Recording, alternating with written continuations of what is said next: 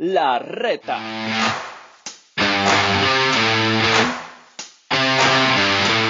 ¿Cómo están? Bienvenidos a un programa más de La Reta. Aquí estamos y antes de empezar, quiero saludar a mi amigo Oscar. Oscar, ¿cómo estás? Muy bien, Carlos, un gusto saludar a toda la audiencia y a la gente que nos escucha en el podcast de 7 de junio.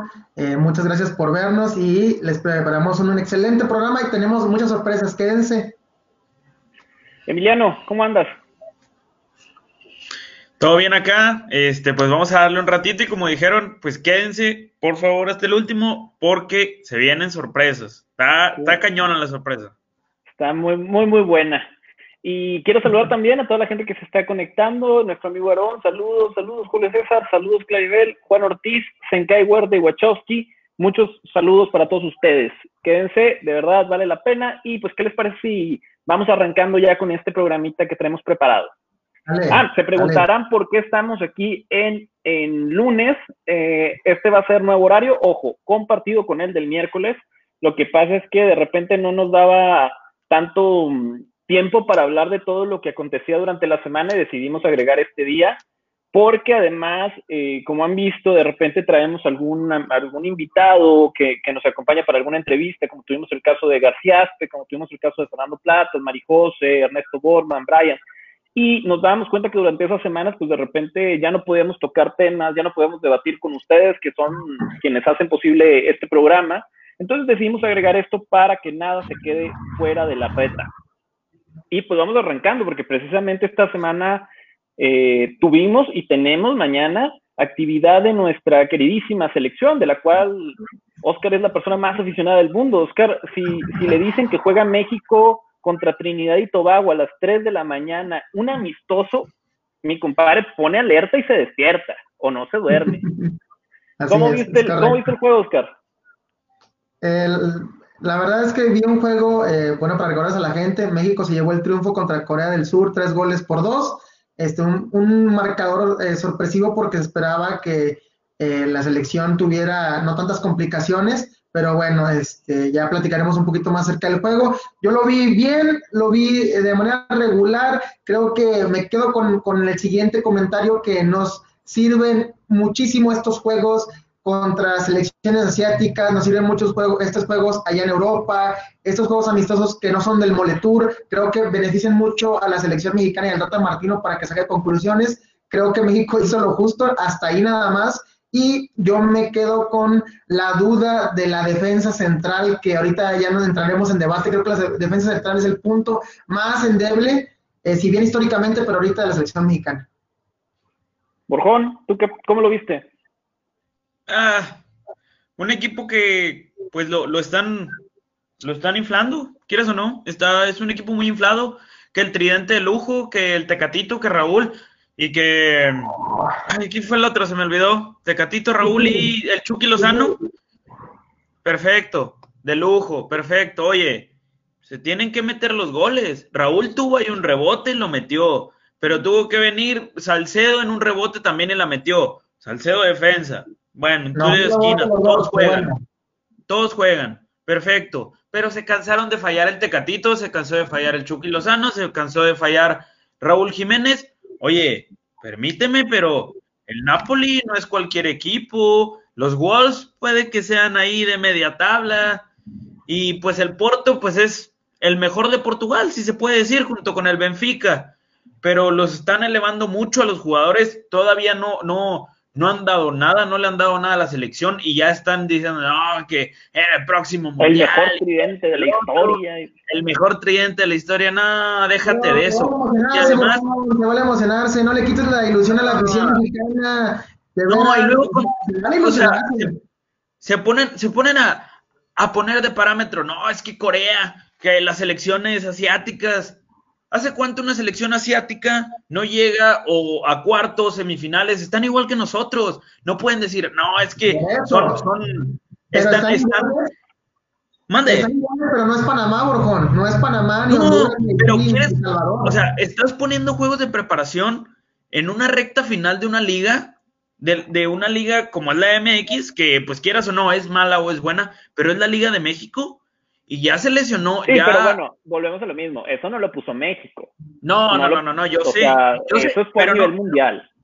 Sí, pero no pueden decir, ¿sabes qué? Sí es cierto, ya se está acabando mi liga, pues mejor no, no, no tengo, no tengo juegos, porque pues ya, ya se lesionó uno de Chivas. En Sí, un pero juego, imagínate, haces, haces eso, haces eso no y al, al- al que- al- al único que beneficias es a Chivas, ¿eh? Porque es el único que juega con 100% mexicanos. Porque Ajá. México, pu- México, puede decir, México puede decirte César, eso, pero Uruguay no te lo va a decir y allá te llevaste a varios. No te lo va a decir pero- Perú, no te lo, No, dices, ¿sabes qué? No lo presto porque no viene se mi liga. puede, es fecha FIFA, es fecha FIFA, Bueno, no, fecha no puedes FIFA. negar jugadores, güey. Bueno, y no puede, y los jugadores van a decir, ¿sabes qué? Pues mi club es el que me paga, pues hay cascareo nada más. Hay cascareo. pero es que ahí, ahí ya te estás metiendo en muchas cosas. Yo creo que no es tan fácil como decir no juego y ya. No, Lo que pero ahorita- lo que considero ahí es que sí es cierto, a lo mejor, pero no es por lo que tú dices del tema de prestar a los jugadores, sino es por el tema de la pandemia, lo venimos platicando. Ahorita no es momento para hacer una fecha FIFA, es cierto, pero de que le viene bien a México enfrentar a ese tipo de rivales, sí le viene bien. Yo creo que no. Yo ahí sí coincido con Borjón. Bueno, yo, ese sentido entiendo de que ahorita la Liga MX entra en su mejor momento, paras también muchas de las ligas importantes de Europa. Eh, Sí es cierto que no es la mejor fecha para poner a acomodarla, pero bueno, ya está y tienes que prestar a los jugadores, eso es indudable. Yo, yo, yo no le voy tanto por el tema de- del momento del torneo, porque como te digo, pues eso es mundial y dijo, digo, híjole, pues, ¿para qué haces tus torneos así? Si los acomodas de otra forma, nunca se te topa con, con fechas FIFA. Este, los momentos clave, obviamente. Pero en este caso, dices tú, ¿de qué te sirve enfrentar a un rival así? ¿Así como? ¿Así con tantos contagiados de COVID? Re- recordemos que justo antes del partido, esta Corea no era la Corea con sus 11 titulares. Tuvo casos de COVID que pusieron en duda que se jugara, pero hubo algo que se llama un montón de dólares que ingresan a, a la Federación Mexicana que convenció misteriosamente a nuestros directivos de que se jugara el partido.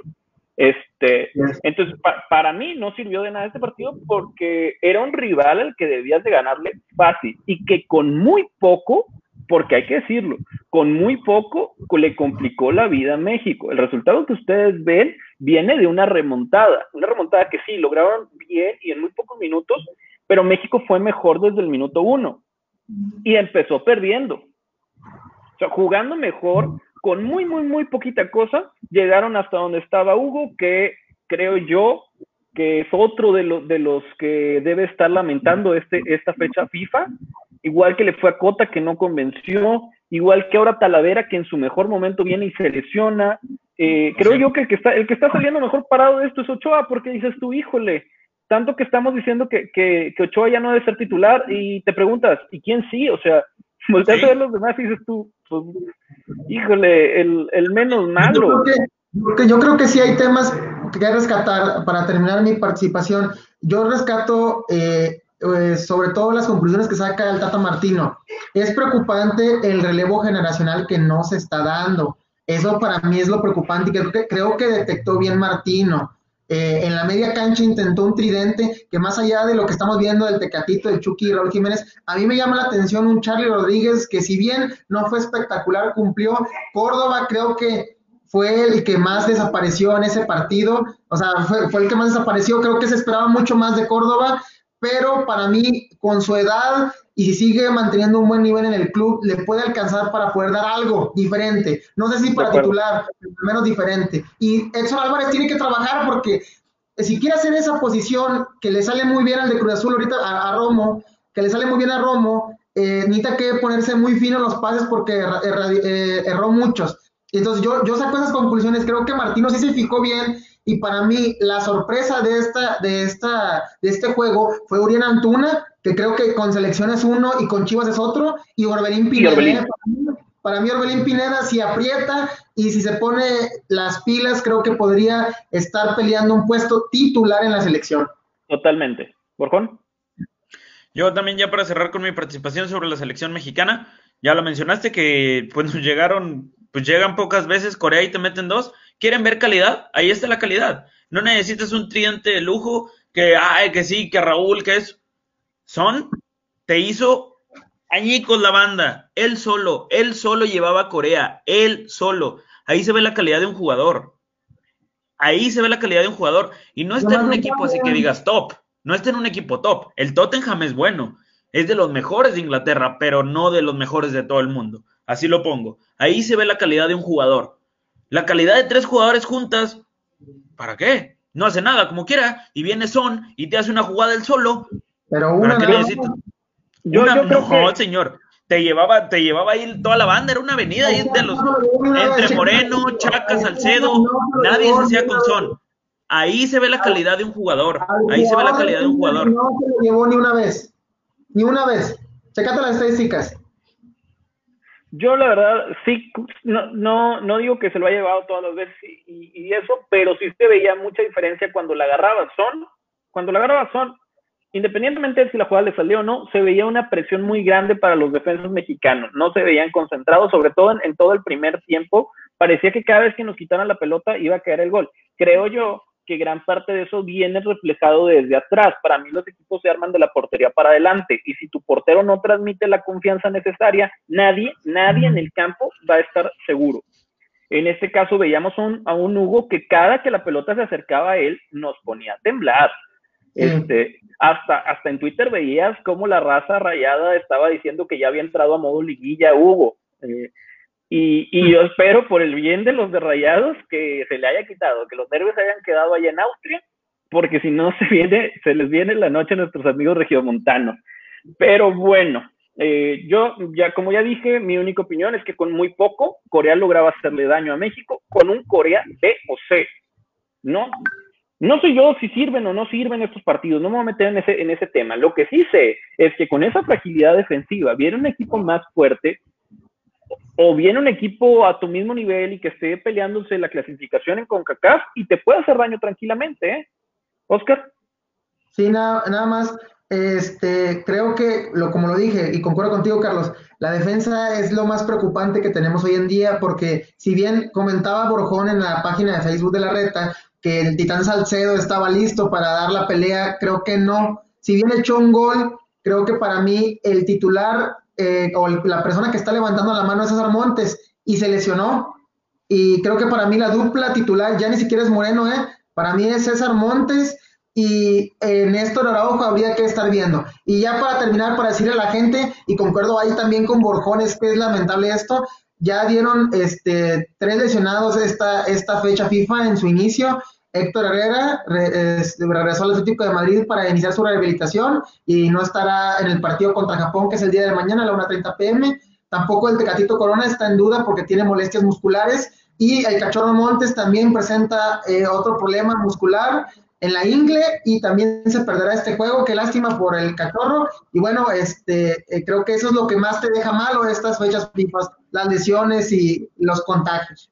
Y hablando de lesiones y aprovechando que sacaste ese tema, eh, mencionarles a nuestros amigos chivermanos que tienen un motivo más para estar triste y es que si bien eh, todo parece indicar que pintan favoritos para su duelo de repechaje, eh, el día de hoy se lesionó Alexis Vega, su delantero estrella, uno de los mejores jugadores del rebaño sagrado, se lesionó en un partido amistoso contra Cruz Azul tras una entrada dura de Nacho Rivero hay que decirlo, la jugada ni siquiera fue falta. El tipo entra duro, pero le saca la bola. Eh, Nacho Rivero es un jugador que se caracteriza por entrar fuerte, pero no es tan, no es tan, tan violento el tipo. ¿Qué, qué Orjón? Carlos, no puedes entrar así en un partido de, preparación. Perdón, pero no puedes entrar así. Yo, yo también creo que está, la fuerza está de más, pero la, la, jugada, a ver, si esa, si esa jugada la haces en un partido de preparación o en una final de Copa del Mundo, no es falta. Que está de más, yo estoy de acuerdo que está de más, pero, Me, parece ridículo la postura de Ricardo Peláez de, pedir la inhabilitación ah, de, Rivero. O sea, sí está de más entrar así, sí es un partido amistoso en el que no debería de pasar nada si te meten cinco goles y el partido queda 5-5. Es un partido que no se debió de haber. Primero, es un partido que no se debió haber jugado. Es un partido que no se debió haber jugado. Pero, haciendo el otro, decir, ok, sí entró muy fuerte la jugada, no es falta, pero hay que señalar que tampoco porque, porque sea así, este, vamos a, decir que, que, se debe inhabilitar a un jugador. Para mí eso fue ridículo, pero yo no creo que pase, no creo que pase.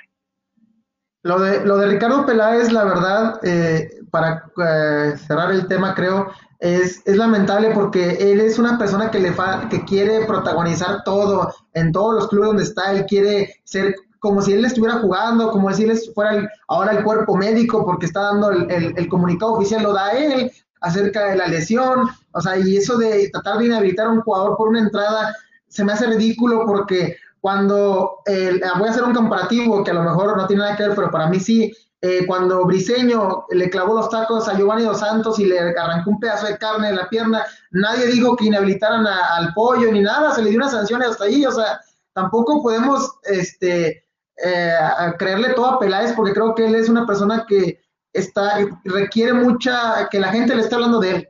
Requiere atención. Y yo antes, antes de cambiar de tema a uno más alegre que traemos, eh, nada más uh -huh. señalar que creo yo que se quiere lavar esta imagen que se ha creado esta campaña de él, de él llegó con una, con, un, con una imagen de tipo duro, de que él controlaba las riendas y todo, y Chivas no hay que, no hace falta investigar mucho para darte cuenta de la realidad disciplinaria del rebaño sagrado, fue un congal allá adentro. Este, ya hasta ahorita empezó con sus, este, no vamos a tener tolerancia. Sí, ya después de que toda la temporada hicieron lo que quisieron. Y ahora ya quiere ponerse en su plan de súper estricto y súper duro y yo peleo los intereses del rebaño. Yo no se la compro, pero bueno. Eh, vámonos con un tema más agradable, porque hay quien quiere ser protagonista, pero lo hace de una forma que es totalmente aplaudible. Y como creo yo que las palabras sobran cuando tienes un video que lo ejemplifica, vamos a, a correrlo, vamos a pedir a la producción que nos ponga el videito de El Canelo. démosle al play, córrela. Córrela. El mejor libra por libra del mundo. Ahí está. Así la dejo. Luego vamos a hablar de boxeo.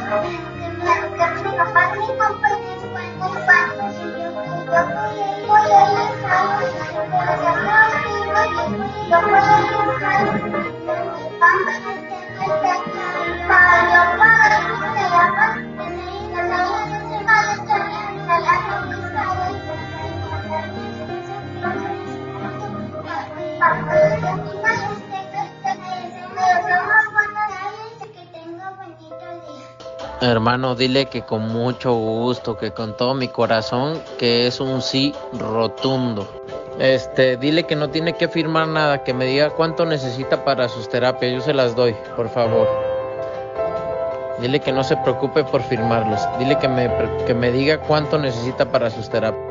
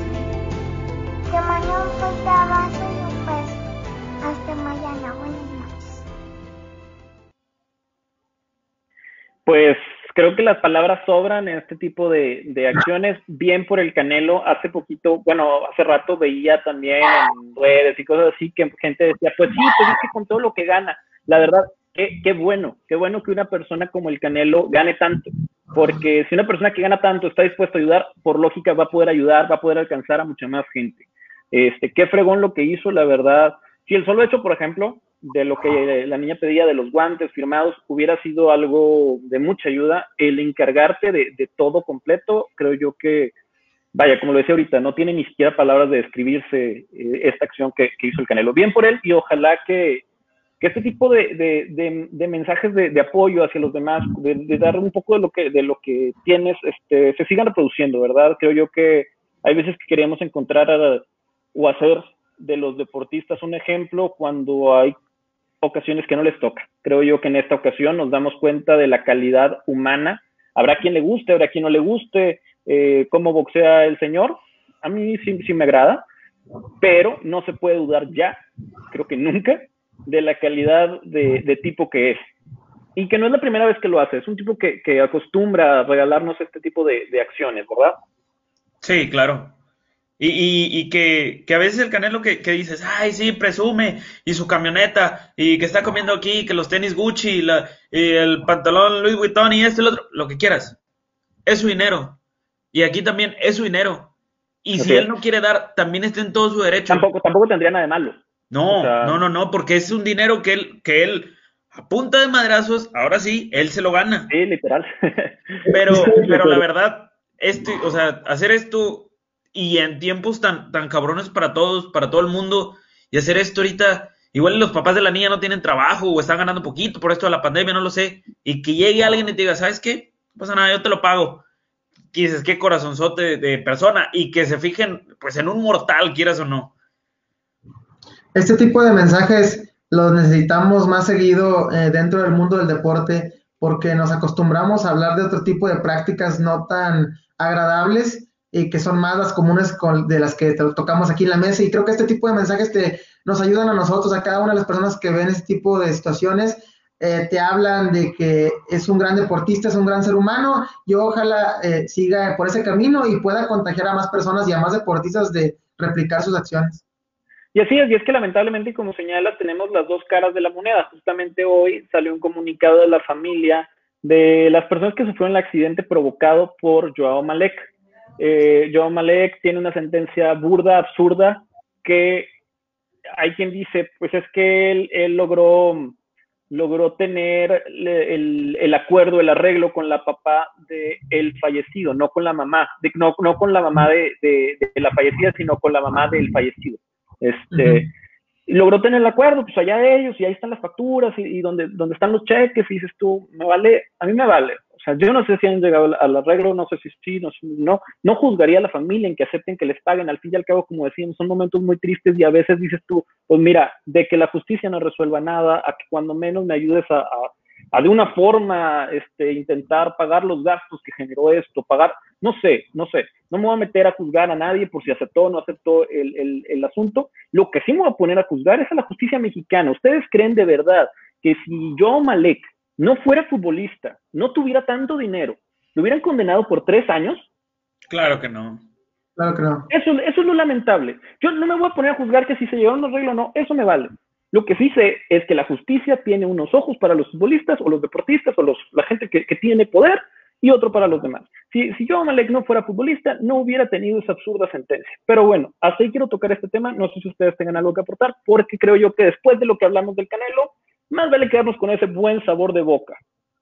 Sí. Sí, sí y pues bueno, nos vamos ya entonces directo con nuestro último tema y quizás el más fuerte, como les decíamos la semana pasada, eh, por cuestiones de tiempo no nos dio, y porque, no nada más por cuestiones de tiempo, sino porque nuestra bendita competencia tuvo un parón innecesario, eh, dejamos los cuatro grandes, o bueno, no los cuatro grandes, perdón, los cuatro primeros lugares de la tabla, los cuatro que clasificaron directo para analizarlos hoy y debatir hoy. ¿Qué les parece si nos vamos en orden desde el cuarto lugar hasta terminar con nuestro fantástico y nada mediático super líder? Claro. Y pues arrancamos entonces con las, iba a decir con la superpoderosa máquina de Cruz Azul, pero ya le tengo miedo a andarlos resumiendo, ¿eh? porque lo más probable es que si la lógica eh, se impone en el repechaje, iríamos contra el Rayados. Entonces yo mejor, mira, me voy a caer los hijos hasta después de jugar contra ellos y ya después veremos si es superpoderoso o no. Y bueno, la máquina de Cruz Azul. La máquina llega después de dar un torneo anterior que fue magnífico, eh, cerrando en, en, primer lugar. Recordemos que el último partido que se jugó de ese torneo fue contra el América, atajando un penal en último minuto. Fue algo increíble, todo pintaba para que la máquina fuera el serio contendiente, pero llegó el coronavirus y dijo, no máquina, este tampoco es tu año. Se reanuda con este torneo, la máquina arranca con el mismo, con el mismo ímpetu, sí se veía un poquito menos aceitada.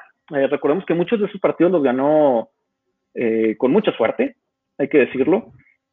Y llega el momento como eso de la jornada 10-11, donde la máquina se empieza a descarrilar, se empieza a tambalear, empieza a perder puntos importantes, partidos, partidos que parecían más salvables, como en el caso de, de en mi opinión, como el caso del Querétaro, donde se, da un partido malísimo, eh, el partido contra el Toluca. Tienes otros partidos que se pierden que dices tú, bueno, nadie te va a juzgar, nadie te va a criticar. Creo yo que, cada quien eh, cada equipo debe de hacer una lista como, como, si fuera un semáforo de partido que se debe ganar, partido que está difícil y partido que podemos dar por perdido.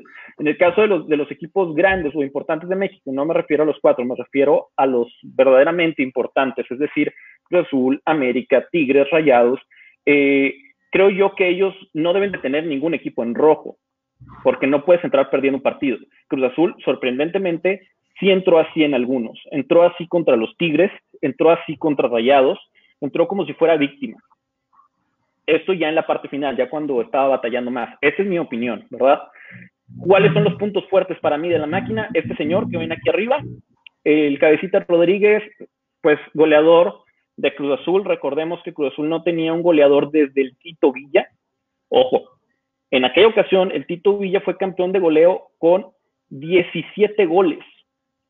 Hoy, el cabecita fue con 12. Hay una diferencia enorme entre uno y otro, ¿eh? pero no deja de ser el mejor rendimiento de un delantero en este torneo. Tenemos ahí a muchos que están muy cerquita, el caso de Guiñac, el caso de Dineno. Nos comenta May Rodríguez, es súper poderosa la máquina del Cruz Azul y que se venga a Monterrey o el que sea, ojalá. Solo que no metan a los troncos del Piojo, Elías, Caraglio y Rivero. Eh, comparte eh, tu opinión. Medio equipo, salvo, salvo, el caso de, de Salvo el caso de Rivero, a mí Rivero sí me gusta, creo que le da un, un, mejor balance al equipo que Rafa Vaca, que fue por quien entró. Rafa Vaca no, no me gusta, pierde muchísimo balón. Luego dicen, es que tiene muchísimos pases efectivos. Sí, carnal, chécate cuáles son y todos son de media cancha para atrás, todos son regresándose a la defensa. Pero bueno, esa es mi también, repito, mi opinión. Eh, punto fuerte este señor. ¿Cuáles también me parecen puntos fuertes? El tema de regreso de, de Aguilar. Eso me parece importantísimo para la máquina. Y puntos débiles, el mal momento que llega, como, como siempre le pasa a la máquina, llega en el peor de los momentos en el que puedes empezar a titubear, llega al final de la campaña, eh, cambios que no se entienden, eh, Siboldi muy predecible, como, como señala el comentario de May Rodríguez, siempre terminan metiendo a, Elías, Caraglio ha demostrado que no, que no tiene nivel para estar en la máquina, el Piojo, no sé qué le pasó a este torneo, él mismo lo dice, él mismo dice que, que, que su nivel ha bajado muchísimo. ¿Ustedes cómo ven al, Cruz Azul. Dale. Oscar, Oscar, Oscar, dale.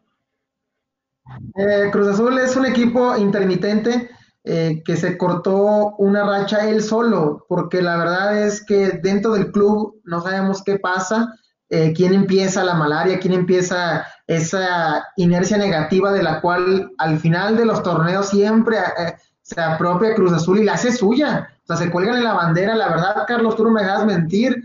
Eh, no sé qué pasa en ese club cuando llegan las instancias finales. Pero tienen hoy una diferencia que tienen, creo que para mí, a mi punto de vista muy personal, tienen a un gran director técnico como es Iboldi, que si bien ha sido algo, algo predecible, tiene todas las herramientas para poder modificar el camino y tienen a un excelente delantero eh, que es Jonathan Rodríguez y que también es, eh, es Santi Jiménez. Para mí Santi Jiménez es uno de los delanteros mexicanos que vienen apretando fuerte y creo que puede ser un, elemento importante en la delantera. Y por los costados, pues no te puedes quejar, tienes a Roberto Alvarado, tienes a Orbelín Pineda, tienes a, gente que te puede eh, generar buen fútbol. Entonces, creo que Cruz Azul tiene todo para poder este, sacudirse esos fantasmas y meterse de lleno por la pelea. El tema es que levanten, el que, que levante, mencionabas al Piojo Alvarado, el tema es que levante su nivel, porque jugando como, como ha jugado este torneo, híjole, yo prefiero que me pongas de titular a cualquier otro. Además, eh, nada más para señalar, un, dato importante del Cruz Azul es que es el, el eh, la tercer mejor defensa. Eh, segundo lugar, si, compara, si consideramos que tanto el León como el Pachuca están empatados en, en el primero, ¿verdad? Eh, Borjón, ¿tú qué pues, opinas de la máquina? Eh, muy sencillo. Eh, se veía una máquina que dicen, no, que, que está muy fregona y que, que va a arrasar y todo, pero habían juegos que pues no se les veía nada, absolutamente nada, y la, la individualidad de este señor pues los hacía ganar. Hay veces que pues va a salir en mal momento o dice, ¿sabes qué? Ahorita no sé, me duele tantito la uña o me duele el dedo chiquito del pie y él se siente y se cicla y Claro. no te va a poder salvar, quieras o no, eh, es, es una salvación. Había juegos, así como a Tigres les metieron eh, goles en los últimos minutos, Cruz Azul también definió, que está en todo lo válido, no lo niego, definió en los últimos minutos y por, en los mejores, Para muestra el partido. digamos, en el partido contra Pachuca, que dices, llegan y llegan y llegan y llegan y no se dan. Ya hay veces que llegan y llegan y llegan y llegan en todo el juego y no va a caer el gol. Y así pu- les puede pasar. Es el punto débil, el más débil que veo en el Cruz Azul, que dice, no, que venía eh, súper cabrón a la máquina. No, no, no, no. Pongamos la- las cosas en la mesa, no venían así en un nivel como se vio en el torneo pasado, al igual que todos los equipos. Y- al igual que todos los equipos, que al último les, salvo León, Salvo León.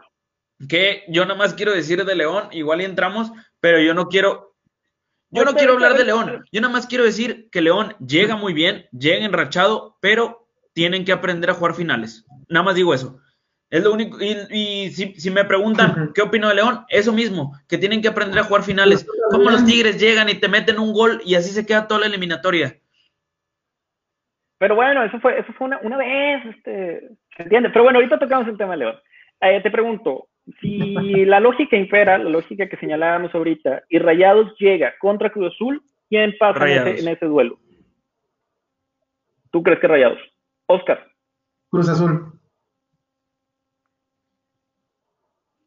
Yo lo veo muy parejo. Yo lo, o sea, digo, eh, di- dilo. Creo yo que lamentablemente, y señalabas tú ahorita que en tu, opinión, el punto más débil de Cruz Azul, corrígeme si, si interpreté mal, pero era esa dependencia hacia el cabecita y esa intermitencia en sus juegos, ¿verdad? Eh, para mí, para mí creo que Cruz Azul partiría como favorito, partiría como favorito por el fútbol mostrado. El Rayados hay que recordar que eh, apretó al final, cosa que de repente no sabe si eso juega a favor de ellos porque llegan más, más en ritmo, pero a nivel eh, de constancia, creo yo que Cruz Azul partiría como favorito. Sin embargo, y ahí va mi, mi para, el que para mí es el punto débil, es que la presión, la presión no la saben manejar. Hay equipos que les encanta jugar bajo presión. Dices el ejemplo por, de, de, los, de tus Tigres o del América. Son equipos que se crecen cuando, cuando la presión está sobre ellos. Cruz Azul no. Cruz Azul creo yo que no ha sabido manejar. Vaya, si hubiera sabido manejar la, la historia, no estaríamos hablando nunca de una maldición. Este, por cuántas veces ha llegado con, con todas las, las, ventajas para, para ser el, el, campeón y no la aprovecha. Y no la aprovecha porque el peor enemigo de Cruz Azul es el Cruz Azul. y bueno, eh, no, mande. Sí, nada más, este, creo que, te digo, ¿sabes por qué pongo Cruz Azul? Porque en la liguilla no hay favoritos. El Monterrey es también uno de los equipos más intermitentes que existen en el fútbol mexicano. Si bien creo que no tendrá complicaciones contra Puebla, Cruz Azul puede darle otra, otro giro a la estación, porque Monterrey también es una moneda al aire y no sabes cuándo sale, eh, salen enrachados y cuándo salen cuando, con los 15 minutos finales contra Chivas. Oscar, no, no nada más Monterrey es el más intermitente de toda la, de, de los más intermitentes de toda la liga. Toda la liga es intermitente. Toda la liga es intermitente. toda la liga es intermitente. Pero por ejemplo, al, algo que yo le doy toda la razón a, Oscar sobre, y perdónenme amigos rayados, pero es que algo que yo admiraba de, de, del Rayados antes era, era la defensa, el tema de cómo jugaba Nico, el cómo, cómo jugaba en su momento Bangioni cuando, cuando estaba en su, en su, mejor forma. El cachorro, bueno, el cachorro sí, sí es distinto el caso porque ahorita es cuando está levantando mucho. Lamentablemente, y como señalabas, trae unas molestias que no sabemos cuánto le vaya a afectar. Eh, pero, por ejemplo, antes tenías que esa, esa defensa era parte apoyada por un jugadorazo como el, como el Trapito Barovero. Ahora ya no tienes eso. Ya tienes a Hugo, que sí despierta muchas dudas en su propia afición. Y ya le escaló en una final. Creo yo, ya, sí, sí, sí, sí. Creo yo que ese puede ser el punto débil de Rayados. Por eso me inclino, me inclino y te digo que Cruz Azul parte como favorito. Sin embargo, el tema de saber manejar la presión va a ser su peor enemigo. No nada más el partido contra Rayados, sino los partidos, en caso de que, de que avance, los partidos que vengan después. Eh, nos vamos con el siguiente, el siguiente de los clasificados y es nada más y nada menos que el Club América. Que si Cruz Azul les digamos que si la lógica impera, se enfrentaría a Rayados. Pues si la lógica impera aquí, se van a enfrentar a los Tigres. O sea, tampoco es que digas tú, híjole, eh, cuando menos el América la tiene bien fácil, tiene el camino, el camino allanado. Eh, nos pregunta Julián Morales si creemos que habrá caballo negro. Eh, partiendo del tema de que no podemos considerar a caballo negro en ninguno de los primeros cuatro lugares, y creo yo que tampoco eh, entraría la lógica en considerar a caballo negro ni a Tigres ni a Rayados, para mí, un equipo que puede dar la sorpresa y que podríamos meterlo en esta categoría sería el Santos Laguna. Yo el Pachuca. Creo yo que. Tú el Pachuca, ok. Sí, pues decíamos que era un duelo de los más cerrados. ¿no? Tú las Chivas. Creo que las Chivas, o sea, fíjate, soy muy objetivo, que creo que las Chivas, si vencen a Necaxa, van a, van a tener una, una, un envío anímico muy importante. Muy bien, va a ser interesante verlo, la verdad. Eh, pero bueno, ahora sí nos vamos con el tema del América. ¿Cómo ves a tu, a tu AME, Oscar? Bueno, el América creo que eh, tuvo un torneo también intermitente, no, no, no, no destaca no destaca, se trabó justo, yo creo que le tiene miedo de hablar de, su América. Que sí, te estás trabando, compadre. Ante lesionados, ante COVID.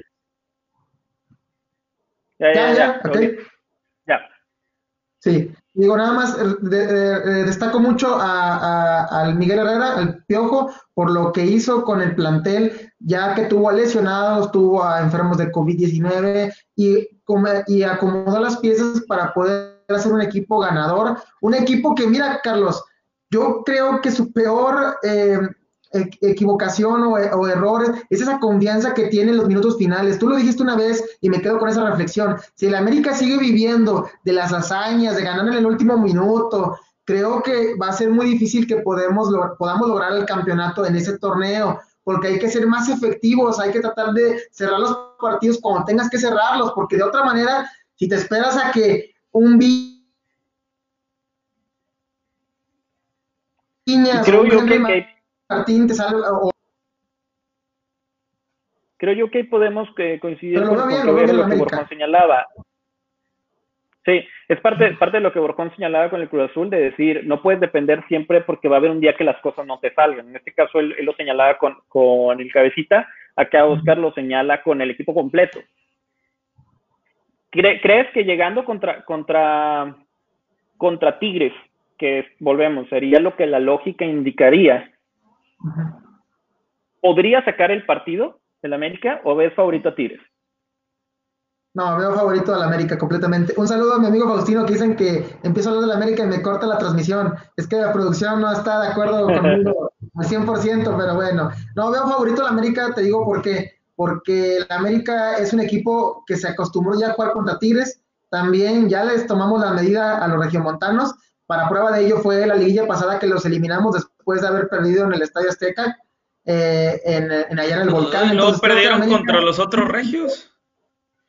Sí, sí, pero en la final, en la final. Entonces, creo que el América sabe jugar estos compromisos. El América es un animal de liguillas, el América es, un animal de esos partidos directos y creo que es el rival a vencer. Después, eh, primero está León y luego está el América, para mí en este torneo. Uh, eh, yo sí veo el América muy fuerte, yo lo dije, creo, creo que el América tiene esa cualidad de, saber jugar bajo presión, de que no, no se rinden fácilmente, sin embargo, van contra el otro equipo que señalé que sabe jugar bajo presión, que serían los Tigres. Obviamente todo esto en un supuesto de que pasen, ¿verdad? Por eso nos estamos refiriendo así. En mi opinión, no me, atrevo a decir quién de los dos parte con favorito, quién de los dos va a ganar. Son dos estilos totalmente distintos. Un piojo que le gusta golear o ser goleado y un Tuca que sabemos que su estilo no es eso, su estilo es la efectividad y no le importa si la efectividad significa ganar 1-0 y no le importa si, si la efectividad significa ganar 1-0 habiendo metido el gol al minuto 1 y defendiendo los otros 89 minutos. Sabemos que son estilos completamente distintos. No significa que uno esté bien y que el otro no, ¿verdad? Ojo. Eh, aquí creo yo que el, el, el, el, estilo válido es el que al final se llevó los tres puntos, o en este caso el pase, ¿verdad? ¿Qué voy a decir de, este, de este posible duelo? Para mí, del Tigres América puede salir el campeón. Así de fácil. Eh, creo yo que el que gane va a ir con un, con un envión anímico, pero importantísimo. Tú, Borjón, ¿cómo ves al América? fortísimo, fortísimo. La verdad, este, pienso también, yo pongo al América como amplio favorito, también arriba León, porque el América sabe jugar liguillas, sabe jugar finales. Así de fácil, nada más con eso. ¿Y América Tigres? Me ganan los colores, yo digo que, que mis Tigres. Espero, pero, pero primero le tienen que ganar al Toluca. Primero, tienen que ganarle al Toluca. no lo vayan a luchar. Sí, sí, digo, aquí nosotros ya estamos poniendo todo como si por eso repetimos, es si la lógica se impone. Sabemos que esto es fútbol y que la lógica se queda afuerita del campo, ¿verdad? Una vez empezados los 90 minutos, la lógica no juega. Pero bueno, vamos a empezar con el siguiente de los cuatro finalistas y son los Pumas. Unos Pumas que al principio de la temporada yo creo que todos pensábamos que ni siquiera iban a pasar al repechaje. Hay que recordar que tres, cuatro días antes se quedan sin técnico. Mitchell renuncia por cuestiones personales eh, creo que las cuestiones personales se llaman que quería irse a entrenar a España, pero bueno, eso ya es otra cuestión, eso ya él sabrá y pues de modo, ¿va? Pero parecía que los había dejado colgados de fea forma y nadie daba un peso por los Pumas. Digo, siendo sinceros, aún con técnico, nadie hubiera dado mucho por los Pumas pero lograron ir callando bocas encuentro con encuentro. ¿Qué es lo que yo opino de los Pumas? Perdónenme, perdónenme, pero yo me le he pasado diciendo esto desde, el momento número uno. Yo juraba que se iban a caer, no se cayeron nunca. Sin embargo, no les auguro una, una liguilla tan, tan, tan increíble. Es un equipo que, que aprovecha la efectividad al máximo. Este, es increíble cómo aprovechan las oportunidades que tiene porque muchos de los encuentros los ganaron jugando peor. Eh, creo yo que no pueden depender 100% y volvemos a lo mismo, un día no te van a salir las cosas. Y hay otro dato que es, que es importante, en las cuestiones de tarjetas amarillas, el primer lugar en tarjetas amarillas fue el Atlético San Luis con 44. El segundo lugar fueron los Pumas con 43. ¿Sí? En tarjetas rojas, el primer lugar fueron los Pumas con 5, empatado con el Atlas. Eh, ¿A qué voy con esto? Es un tema que también juega. El tema de la disciplina también es importante y mucho más en una instancia en la que, en la que perder por 1-0 en el partido 1 te puede mandar a tu casa. Creo yo que es un tema que deben de cuidar. ¿Qué es lo importante? ¿Cuál es la clave fuerte para mí eh, respecto a los Pumas? Eh, para mí son dos, dos puntos. Uno, el estado anímico que traen. Los Tigres eh, están sacando los juegos, están sacando los resultados por una cosa bien sencilla creen en ellos. Nadie más, puede ser que nadie más o mucha gente no crea en ellos, como yo, pero a ellos les vale más lo que yo opine. Ellos están jugando porque ellos creen que pueden sacar el partido y misteriosamente, bien jugado, mal jugado o como sea, sacan el partido. Eso yo creo que puede jugarles a favor bien cañón. Es un equipo con una mentalidad ganadora, este torneo. Y el otro factor fuerte es el señor que está aquí arriba. Volvemos a lo mismo de, de eh, similar a lo que comentábamos con Cruz Azul, encontraron en, en, Dineno a uno de los delanteros más efectivos de la liga. Es un, es un jugador que como sea y la mete. Y, y, la verdad es que es muy, muy buen jugador, muy buen jugador. Creo yo que, que además eh, no hay que olvidar que no nada más tienen a Dineno arriba, tienen a Carlos González que también es un jugadorazo. Es un rival fuerte, los Pumas, yo no creo, no los veo como campeones, la verdad, pero si me preguntan a mí, yo no los veía ni en liguilla. Entonces, lo que yo diga no tiene valor. ¿Ustedes cómo los ven? Igual. Yo, igual, yo pienso. Chale, chale. Igual. Ah, igual que tú, este, pues se le están creyendo, pero pues ya, igual y ahorita que preguntaron del caballo negro, sé que está, sé que es de los cuatro clasificados, pero yo a los Pumas los pongo como caballo negro, ¿eh? ¿Eh? porque muchos pues pensamos de que, ay, los Pumas se pueden caer en cualquier momento también en liguilla, pero pues te pueden dar un susto, se pueden meter a la final y te pueden ganar. Así es este torneo, así ha sido toda la vida. y, están demostrando que no se caen. Y pues también a ver cómo les, cómo le, a ver si no le pesa a Dineno y a Carlos González jugar liguilla. No creo. es un juego más, un juego menos, pero pues también afecta, quieras o no. Y un juego de ida y vuelta, pues no, no es lo mismo nada más a, a, un juego así de, ah, pues ganamos y ya pasamos. No, te tienes que también decir de que, oye, ¿sabes qué? Me tengo que cuidar, no tengo que entrar tan fuerte, esto, lo otro, porque tenemos el otro juego y todavía hay liguilla y se tienen que cuidar, quieras o no. Así es. Oscar. Yo, yo, pienso que no le damos el mérito suficiente a estos Pumas. Creo que ya se lo ganaron. Si, si no se lo ganaron con esta temporada de ensueño, no se lo van a ganar con otra cosa. Ya para, para mí en lo particular, creo que de aquí lo que venga ya es extra a la temporada espectacular que realizaron estos Pumas de, de, Andrés Lilini, porque recordaremos que este técnico era, este, no quería quedarse todo el torneo y se terminó quedando porque demostró la calidad y demostró poder tener convencimiento con los jugadores y con la directiva. Eso es punto de aparte. Y luego, los jugadores, eh, como dice Borjón, ellos creen, y como es tú, Carlos, se creen en sí mismos, creen que pueden llegar a quedar campeones porque escuchan las declaraciones de cada uno en CU y ellos te dicen que van por todo, ¿eh? Y que son el rival a vencer. Y tienen razón, porque si están en segundo lugar de la tabla general, solamente perdieron un juego. Ojo, también podemos lanzar las campanas al vuelo. Por eso, por eso la gente que, con la gente que platico que le va a los Pumas, me dicen, ah, oye, Oscar, es que eres muy pesimista. Les digo, no, güey, porque empataron eh, más de seis juegos más de siete juegos, entonces no puedes tener un balance tan positivo cuando empataste mucho. Si bien no pierdes, empatar no te garantiza que puedas definir eh, dentro de la liguilla. Ese, eso en lo particular. Y creo que, pues, como dice Borgón, tiene todas las, tiene todo que, todo que ganar y muy, poco o casi nada que perder. De acuerdo. Y vámonos con el super líder y el que quizás fue el que desplegó el mejor fútbol. Ahorita les está dando unas estadísticas. Estas estadísticas son sacadas de SofaScore, se supone que son bastante confiables. Y vámonos con, con el, el León, que fue la mejor defensa. El segundo, bueno, el primer lugar empatado en ocasiones claras generadas. El primer lugar en ocasiones falladas. Ojo ahí, porque en una liguilla sabemos que los errores no perdonan.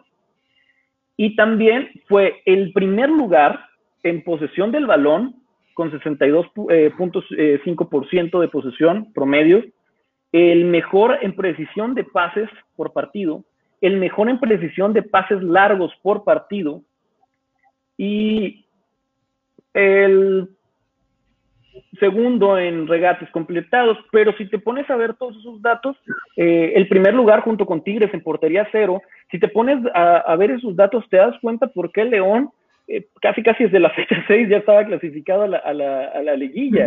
Es, es milagrosamente, en, como decía Borjón, una liga tan intermitente, el único equipo que mostró constancia durante todo el torneo de la fecha 1 a la última fecha.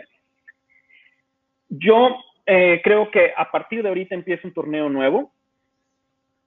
El tener las mejores estadísticas durante 17 partidos no te garantiza que en una ronda de eliminación vas a pasar, no ganas por default, no empiezas ganando 1-0 por haber sido el mejor. Tiene, ahora le toca la parte difícil, tiene que demostrarlo. Creo yo que aquí, eh, parecido con Cruz Azul, van a empezar a jugar con presión extra. En este caso, no porque ellos estén obligados al título, sino por toda esta situación que generaron alrededor, de decir, eh, todas estas expectativas que generaron sobre su buen juego, sobre su buen nivel, que su, que su posesión del balón, que bla, bla, bla, bla, bla, bla, bla, bla, bla. Ahora es el momento en el que tienen que demostrarlo.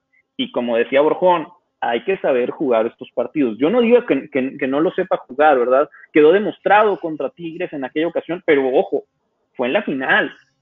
Llegar a la final también se tiene que saber llegar hasta la final. Pasaste por todo todas unas rondas antes. No es como que pasaste y te quedaste eliminado a la primera. Yo sí creo que va a pasar de ronda, creo que va a llegar a semifinal y ahí veremos contra quién le toca. No sé si lo veo para campeón. Creo yo que al, revés de lo que decía Oscar de Pumas, creo que León, al quedar con, tanta superioridad en primer lugar, tiene mucho que perder. Y eso no sé si les va a jugar a favor o en contra. Tienen jugadorazos. Han logrado armar un equipo muy bueno con muy poco. El caso de, Ángel Mena, que aquí lo vemos, este, y, su tema goleador. Eh, Jan Meneses, que no sé de dónde lo sacaron y es buenísimo. Eh, el caso de, de ahorita veíamos a Pedro Aquino. Tiene jugadores muy, muy interesantes. El tema es que en liguilla reiteren todo ese dominio que tuvieron durante la liga. Y eso no es cualquier cosa. Yo, yo pienso que León. Ah. Dale, Oscar, dale, Oscar, dale, dale. Y nada más pienso que León es uno de los, no es más, no es uno, es el mejor equipo del fútbol mexicano por mucho, por su sistema de juego, por su forma de, de, de tocar la pelota, de llegar a la portería, de sus goles, incluso tiene goles en conjunto muy buenos. O sea, la verdad es que es muy completo en todas las líneas. Incluso la dirección técnica para mí es una revelación ver a Nacho Ambriz eh, dirigir a un equipo que juegue tan bien, porque dirigió el América y no jugábamos, eh, no jugaba bien el América en ese momento cuando lo dirigía. Y eh, tuvo ese proyecto de León y lo ha sacado a flote y lo ha, lo ha sabido moldear bien a su estilo.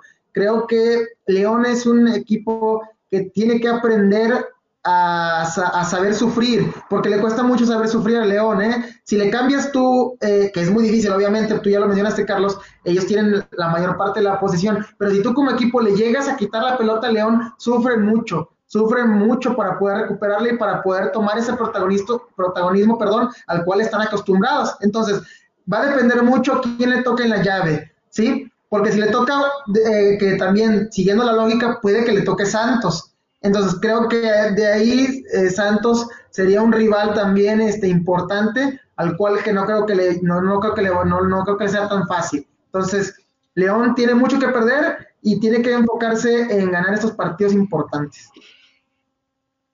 Jorge.